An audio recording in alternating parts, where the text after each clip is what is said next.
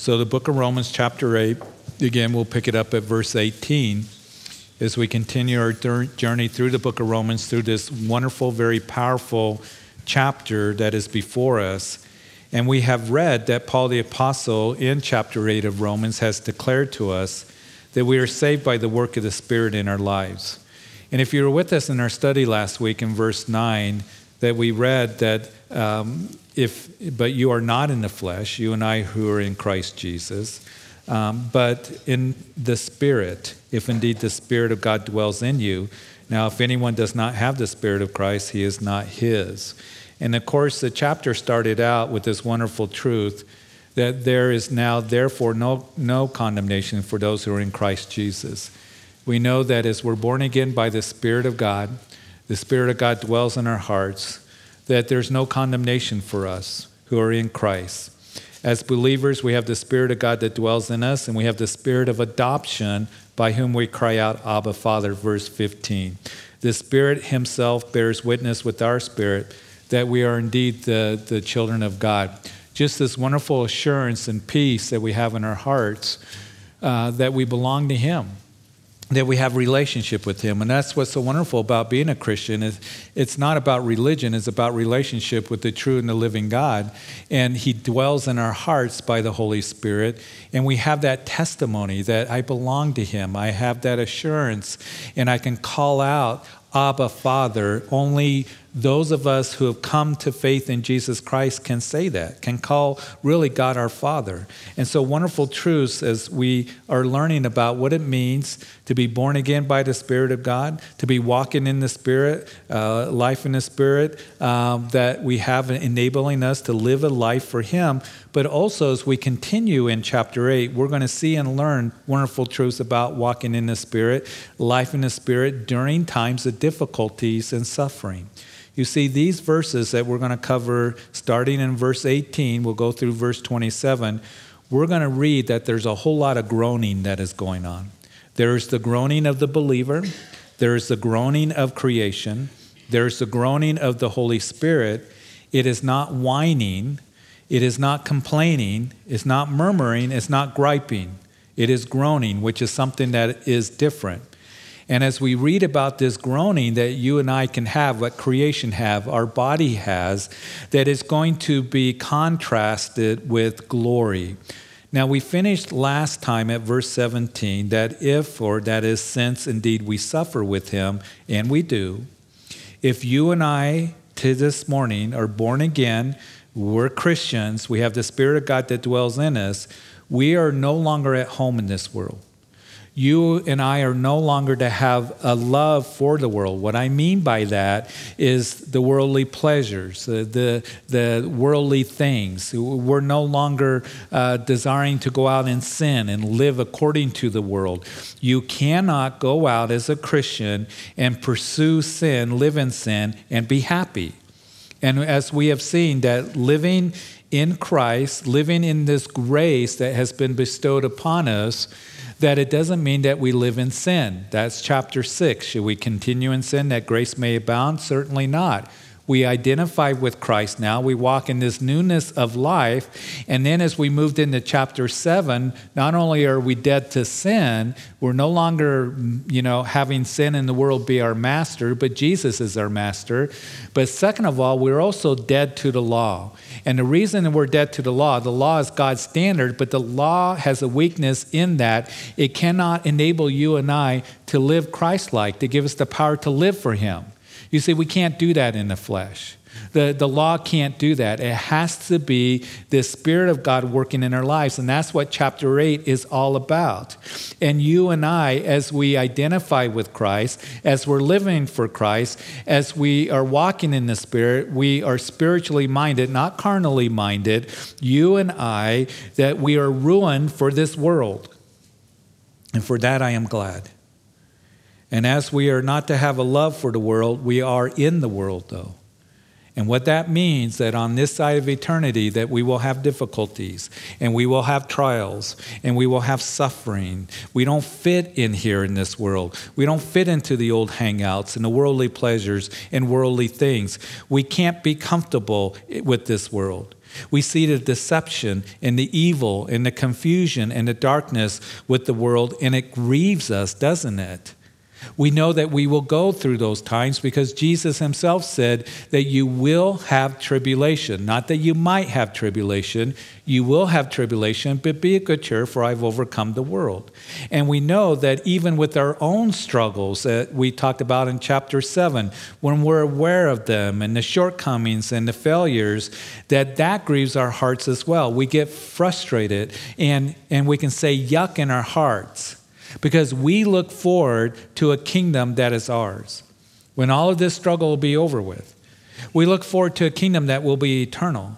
No more sin, no more death, no more darkness, no more sickness, no more tears or sufferings. But on this side of eternity, we do suffer and we are afflicted to some degree. And Paul begins to talk about that beginning here in verse 18.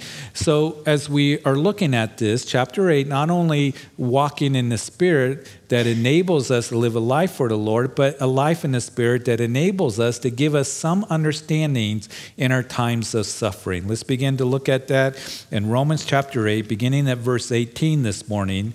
For I consider that the sufferings of this present time are not worthy to be compared with the glory which shall be revealed in us.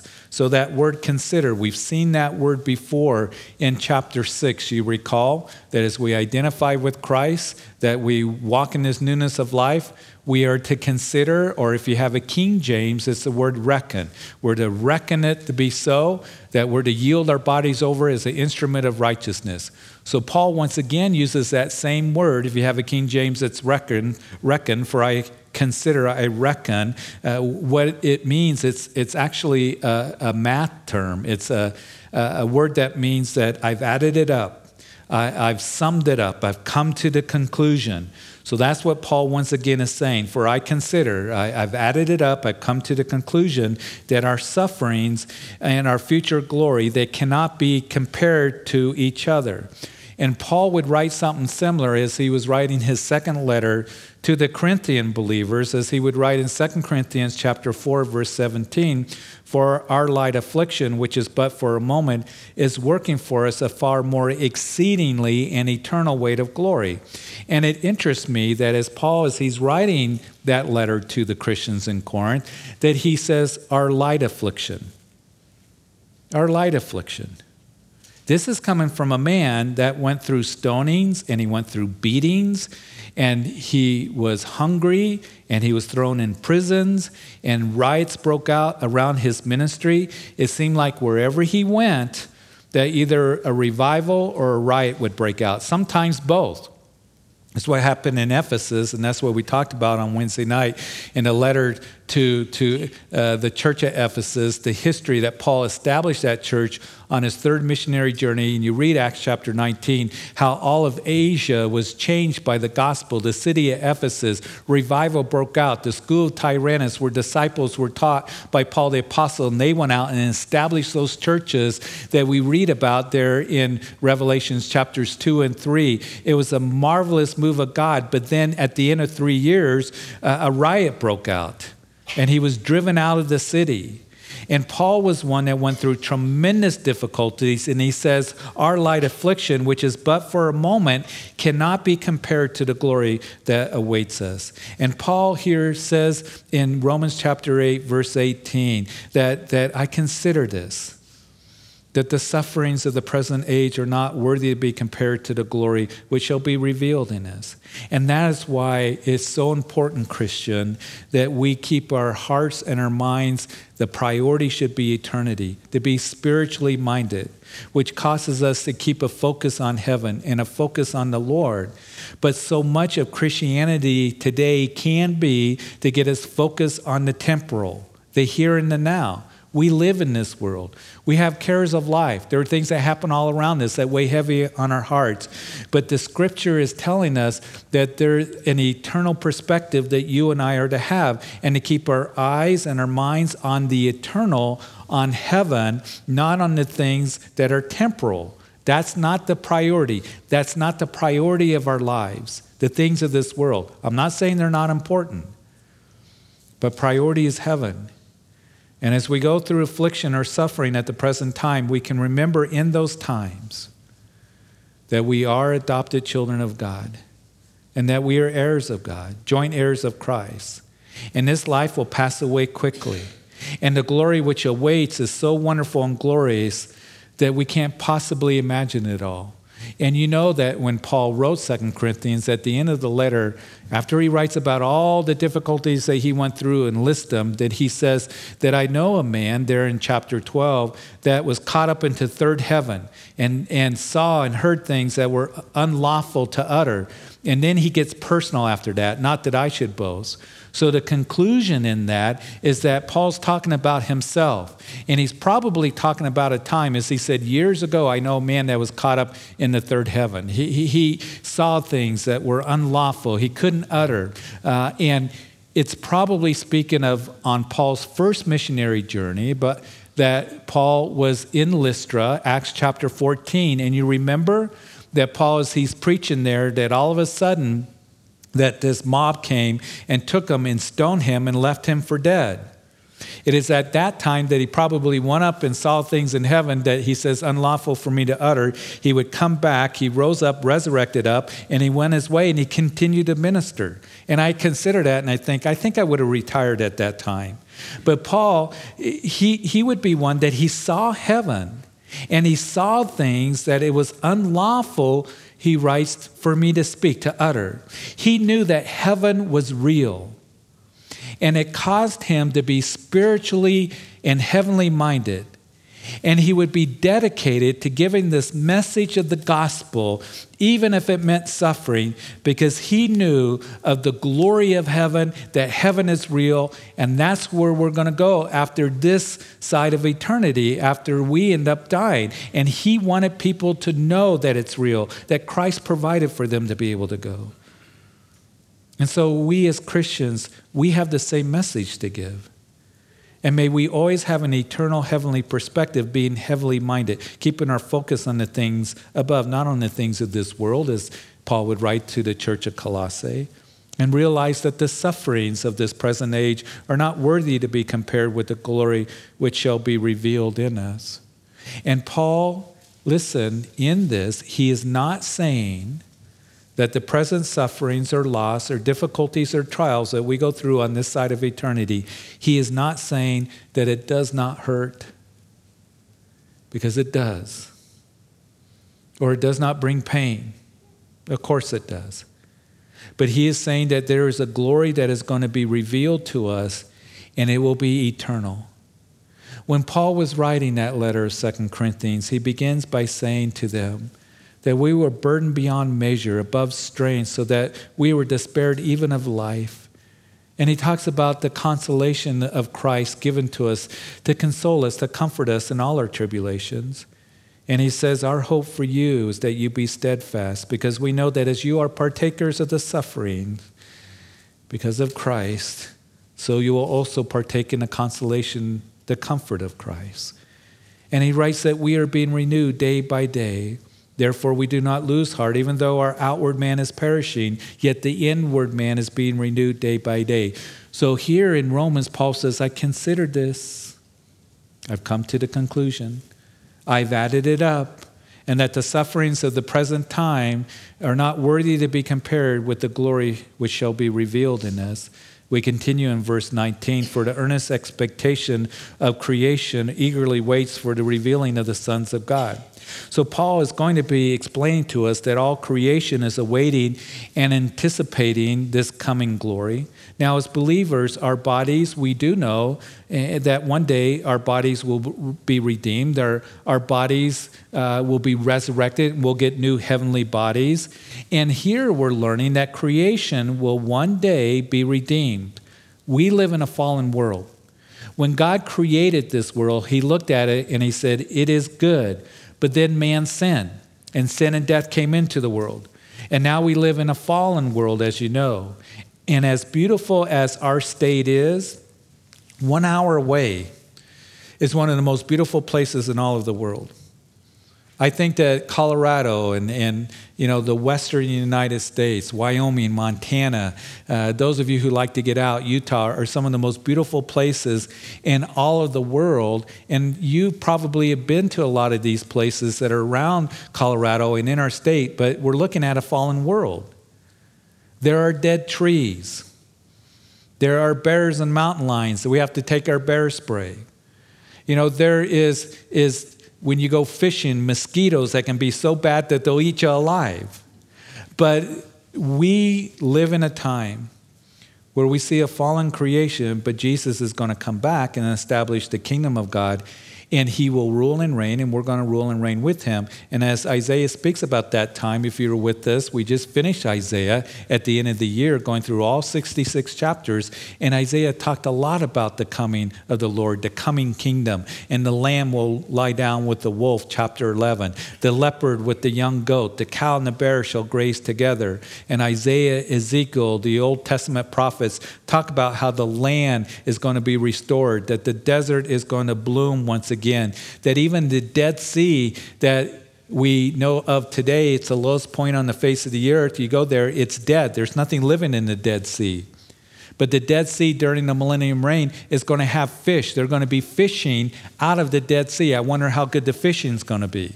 I imagine it's going to be pretty good. But then, of course, that after the millennium reign, as Peter writes, that this world, the heavens and earth as we know, it's going to go up in a fervent heat, it's going to melt away. Revelation chapter 20 speaks of that. And, and God's going to create a new heaven and a new earth and a new Jerusalem, never to be tainted by sin. So, Paul is telling us that creation eagerly awaits for the revealing of the sons of God when God will establish his kingdom. And then in, in verses 20 through 22 explains this further. But what I want to do is I just want to take a minute and tell you what verse 19 does not mean. Because there have been those who are coming around and they use verse 19 here, Romans chapter 8, to support a doctrine that's been floating around the church, especially last 40 or 50 years. It has popularity within certain circles. Back in the 80s and the 90s, it was called the Manifested Sons of God. Uh, it was called the Super Apostles and Prophets movement. That was very big. It was coming out of Kansas City, and now it's it's coming back again in the new Apostolic Reformation. There's nothing new about that doctrine. And essentially, what it is saying is that the church is going to once again going to be what is going to be raised up as these apostles and, and prophets that are going to have great authority and, and they have greater authority over the evangelists and pastors and teachers and they are going to be working miracles and uh, giving you know prophetic utterances and they are, you know, going to have such an effect on the world that God's going to be pouring out a spirit through them and through the church that the church is going to grow and grow and grow and there's going to be mass healings and pretty much take over the world and then we're going to usher in the second kingdom. Eh, the, the kingdom of God, the second coming. The problem is, as good as that sounds, that's not what the Bible says is going to happen.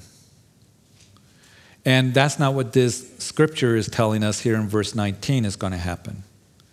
Matter of fact, as we're going to go through the book of Revelation, we're going to see that there's going to be tribulation and great tribulation right before the second coming of Jesus Christ and he establishes his kingdom. Jesus said it's going to be great tribulation, such as the world has never seen nor ever will see again. Oh, there's going to be people coming to Christ during the tribulation period. We know that from the ministry, the 144,000 and the two witnesses. We'll cover all that, come out and get a good understanding of what is being told to us in the scriptures. But it isn't that we're going to take over the world and then we're going to usher in the second coming. So I don't know why people would even give the time of day to that doctrine, but they do, and it's growing. It's growing in the church today. So Paul is telling us what the manifested sons of God is, verse 20. For the creation was subjected to futility, not willingly, but because of him who subjected it in hope. Because the creation itself also will be delivered from the bondage of corruption into the glorious liberty of the children of God. In verse 22, for we know that the whole creation groans and labors with birth pangs together until now. So, again, after the fall of Adam, the result was the fallen creation, right? We got weeds we have to pull in the summertime.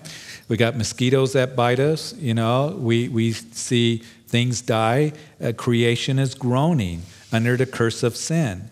And in the last few years, we've seen devastating hurricanes and tsunamis and floods and earthquakes. And nature, this fallen world, groans and waits for the day that Jesus Christ comes back and then, as Isaiah chapter 55 declares to us, then the trees in the field will clap their hands. Now, as we read these verses here, that creation, we read, is subject to futility or vanity. We don't see its full potential. Creation is in bondage where it can't free itself, verse 21. And interesting that creation is in this state of labor, verse 22, birth pangs. It's an interesting picture, isn't it? The whole creation groans in this labor. It's like it's waiting for something to be born. And I believe that it is talking about the millennium when Jesus establishes his kingdom and things are restored. And the destiny, if you would, of the creation, listen, is linked to the believer not to the unbeliever. We hear so much about saving the planet today, don't we?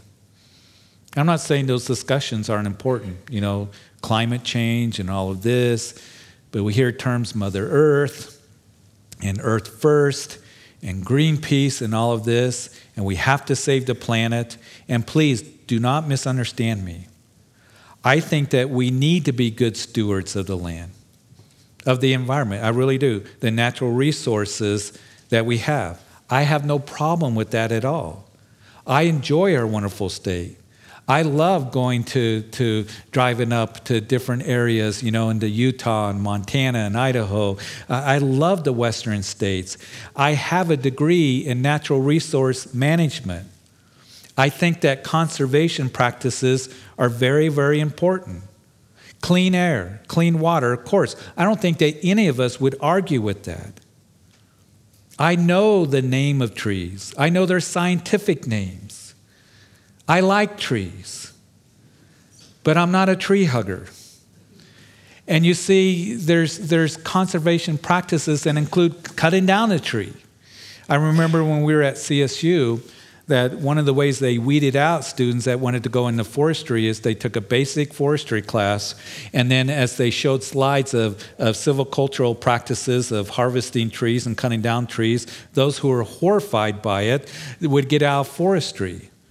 So there's conservation practices when it comes to the ecosystems that includes cutting down a tree, you know, that that is to be done and uh, in a way that produces healthy forests. We had a saying, you know, cut them flat, burn them black, and grow them back. That was kind of the saying that we had in the department. Uh, I, I know and I read about fishery biologies in the restoring of habitat. I love to read about that. I know the projects that are going on. I support those. I love to watch wildlife. I love the, you know, the Yellowstone ecosystem. It's one of my favorite places in the world. And my greatest memories that I have with my children, one of the greatest memories is being there in the Lamar Valley with the scopes at the break of dawn, watching the grizzly bears and the wolves. But I also know that good conservation practices of wildlife is hunting. You see, the reason I'm saying this is there can be so much talk and so much debate, and there can be those who can that gets so into Earth First and Greenpeace and and so involved and we got to save a tadpole in a water system, but not concerned about the millions of abortions that have taken place in our nation and the taking of unborn children. There's something wrong, a wrong perspective where you can get in big trouble, get fined, or thrown in prison for destroying an eagle's egg. I'm not saying that there shouldn't be some kind of punishment, but not be concerned about human life and the taking of an unborn child in a mother's womb, not concerned about that, and trying to push across to even do it up to the time of birth. And we are living in the world that is more anti God and anti family and pro abortion and pro immorality, all to say this that creation is not going to be happy until Jesus Christ comes back and the earth is restored and creation will realize its potential. You know, they have found fossils of asparagus ferns that were 50 feet high. They found fossils of, of fruit trees that they believe that probably were 90 feet tall. Can you imagine the fruit on those trees? What it'll be like? What is it going to be like when the Lord comes back? And the trees in the field clap their hands, and the, and the desert blooms, and it's going to be incredible. He's the ultimate environmentalist, Jesus is. And in verse 23, we continue not only that, but we also, who have the first fruits of the Spirit, even we ourselves, groan within ourselves, eagerly waiting for the adoption, the redemption of our body. For we were saved in this hope, but hope that is seen is not hope. For why does it one still hope for what he sees? But if we hope for what we do not see, we eagerly wait for it with perseverance. Not only does creation groan, but our bodies groan, waiting for the adoption, the redemption of our bodies. And the older that we get, the more our bodies groan, right? And we are desiring, I know that I am, and I know many of you are too, of that time when we will get our new heavenly body that God has promised us. No more sickness, no more painful knees, painful backs, you know, can't see very well. We don't see this new body that we're going to get in the future when we are resurrected, but we eagerly await for it. We do it with perseverance. So, as long as the Lord has us here, we're going to keep groaning with the bad knees and the bad backs and the sickness as we get older and all of that. So creation groans, you know, our bodies groan, but then the Spirit groans, verse 26. Likewise, the Spirit also helps in our weaknesses, for we do not know what we should pray for as we ought, but the Spirit Himself makes intercession for us with groanings which cannot be uttered, or groanings inexpressible, literally is what it means. Now, he who searches the heart knows what the mind of the Spirit is because he makes intercession for the saints according to the will of God. When we've been adopted into heaven, heaven's going to be our home. We're pilgrims and strangers here. There's going to be sufferings for us here as we kind of put it all together. And as we come to Jesus, the Holy Spirit is going to be there in our lives, dwelling in our hearts helping us to live a life for Him, but also the Holy Spirit dwells in our hearts, and He is faithful to help us live that life for Jesus, and He helps us in our weaknesses in prayer and makes intercession for us. In those times in our hearts where we're going through sufferings and difficulties that we don't know what to pray, that the good news is the Holy Spirit is there. When we have groanings inexpressible, we don't know what to say in our hearts. You see, sometimes we think, even when we're going through difficulties and loss and grief and hurt, that we think that, you know, I, have got to come up with this, this intelligent prayer, but we're so overwhelmed, we don't know what to pray. We don't know what to pray. And the word help here has the idea of helping another to carry a heavy load. It is used one other time in the New Testament, and it's interesting. It's used in Luke chapter 10, that story when Jesus went to the house of Mary and Martha. And you recall that Martha's in the kitchen and she's overwhelmed. She's making this dinner and, and she's overwhelmed so much. She comes in and she says to, to Jesus, Tell my sister Mary to get in here and help me. She was overwhelmed at that time. It was too much for her. She was just, it was, you know, she was about ready to, to just, um, you know, so overwhelmed that she didn't know what to do. Help me, I need help. And there are times in our lives we feel that way, especially when we're going through difficulties ourselves and we don't know what to pray, we don't know what the will of God is, and we need the Holy Spirit that He takes the groanings that are in our heart inexpressible. We don't know what to pray. And He takes those prayers and He presents them before the throne of God. And He helps us. He helps us. I'm sure Pastor Jim had that groaning that was going on in his heart when he sat next to Chris's bed on Wednesday night, praying, not know exactly what to pray. What is your will, Lord? You've had those same moments, perhaps, when you've been with somebody that you care and love for that was very sick. Or mom and dad for that child that's a prodigal, that son or that daughter, and you don't know how to pray. Or maybe that circumstance that is so overwhelming, the hurt, you've been betrayed, and you don't know what to pray. Or the circumstances just seems like there's no solution to this. I don't have the strength for this. I need help. The Holy Spirit is there to help you with groanings inexpressible as He searches the depths of our hearts and then presents it before the Lord as He intercedes for us. When you are praying for somebody and we are with people in our lives that we don't know how to pray for them, how do we pray for them that's going through difficulties and sufferings? We don't know what to say. We don't know how to pray at times. How do I pray with somebody when I'm standing with the father there at the banks of the Platte River as they recover his son's body? How do I pray when I'm with the parents of a teenage girl that was just in a car wreck and they said, You need to go in. We're prepping her for surgery, but you need to go in and say goodbye to her because she's probably not going to make it through surgery? How do you pray? And what do you say when you're with somebody that's lost their baby or loved one who has gone through such deep hurt? We don't know what to say at times. And the Holy Spirit makes intercession for us of those groanings inexpressible. And He searches the depth of our heart when we need help. Lord, help me. Lord, you take what's in my heart, the groanings there. And he makes intercession for you and for me. And that brings me great comfort. That brings me great comfort.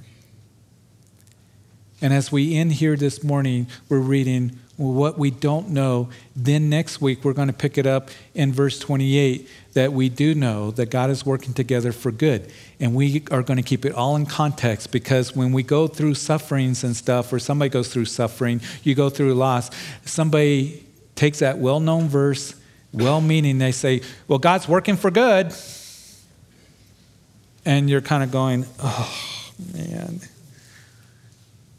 God is working all things together for good. We're going to look at that next time.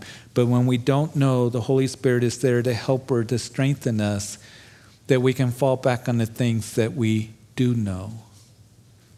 And we'll pick that up next week. Very important for us. And I think it's going to be very comforting for us as we consider it. Listen, you overwhelmed in your heart? You overwhelmed? The Holy Spirit that dwells in your heart takes what is there and he presents it before the throne of God, those groanings inexpressible, to make intercession for you and for me. Be comforted by that. Be comforted by that. So, Father, we thank you. We thank you so much for your word given to us, the comfort that we can receive. And we know that on this side of eternity that we go through sufferings and difficulties and hardships and loss. And and Lord I pray that we would know that you're with us during this time and the Holy Spirit in our hearts takes those groanings inexpressible and presents them to you, Father when we can't muster up the words, we don't know what the will of God is, we don't know what to say, but you take those groanings in the deepest depth and resources of our hearts and present them and intercedes. And I thank you for that, searching our hearts.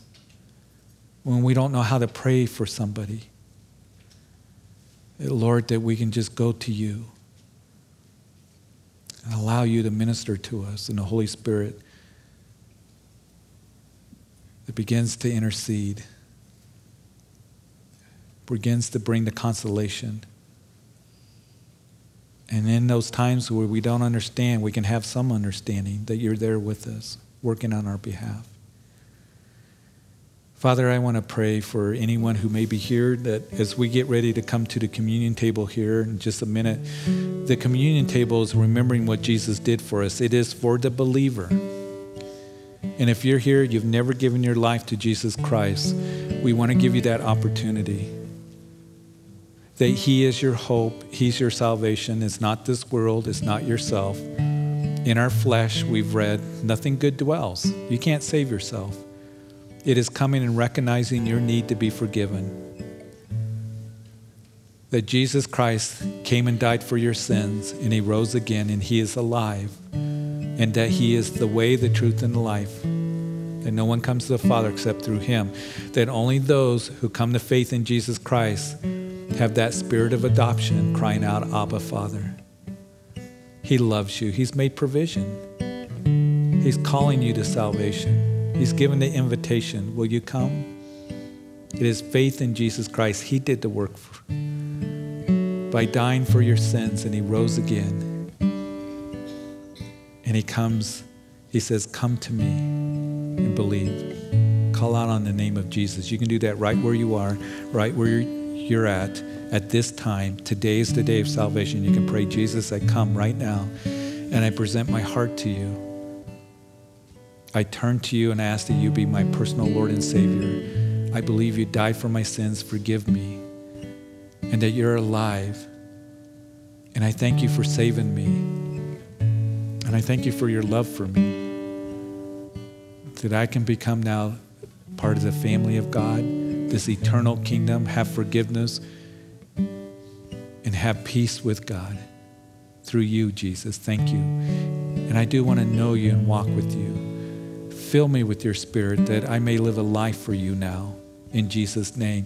And if you prayed that prayer when we conclude communion here, first of all, you're welcome to communion if you sincerely prayed that. And then come and tell the people in the prayer team the decision that you made. But for all of us, that as the communion elements are handed out, that you would hang on to them and that you would just reflect on this new covenant that we belong to. Jesus' body being broken, his blood shed for forgiveness of sin.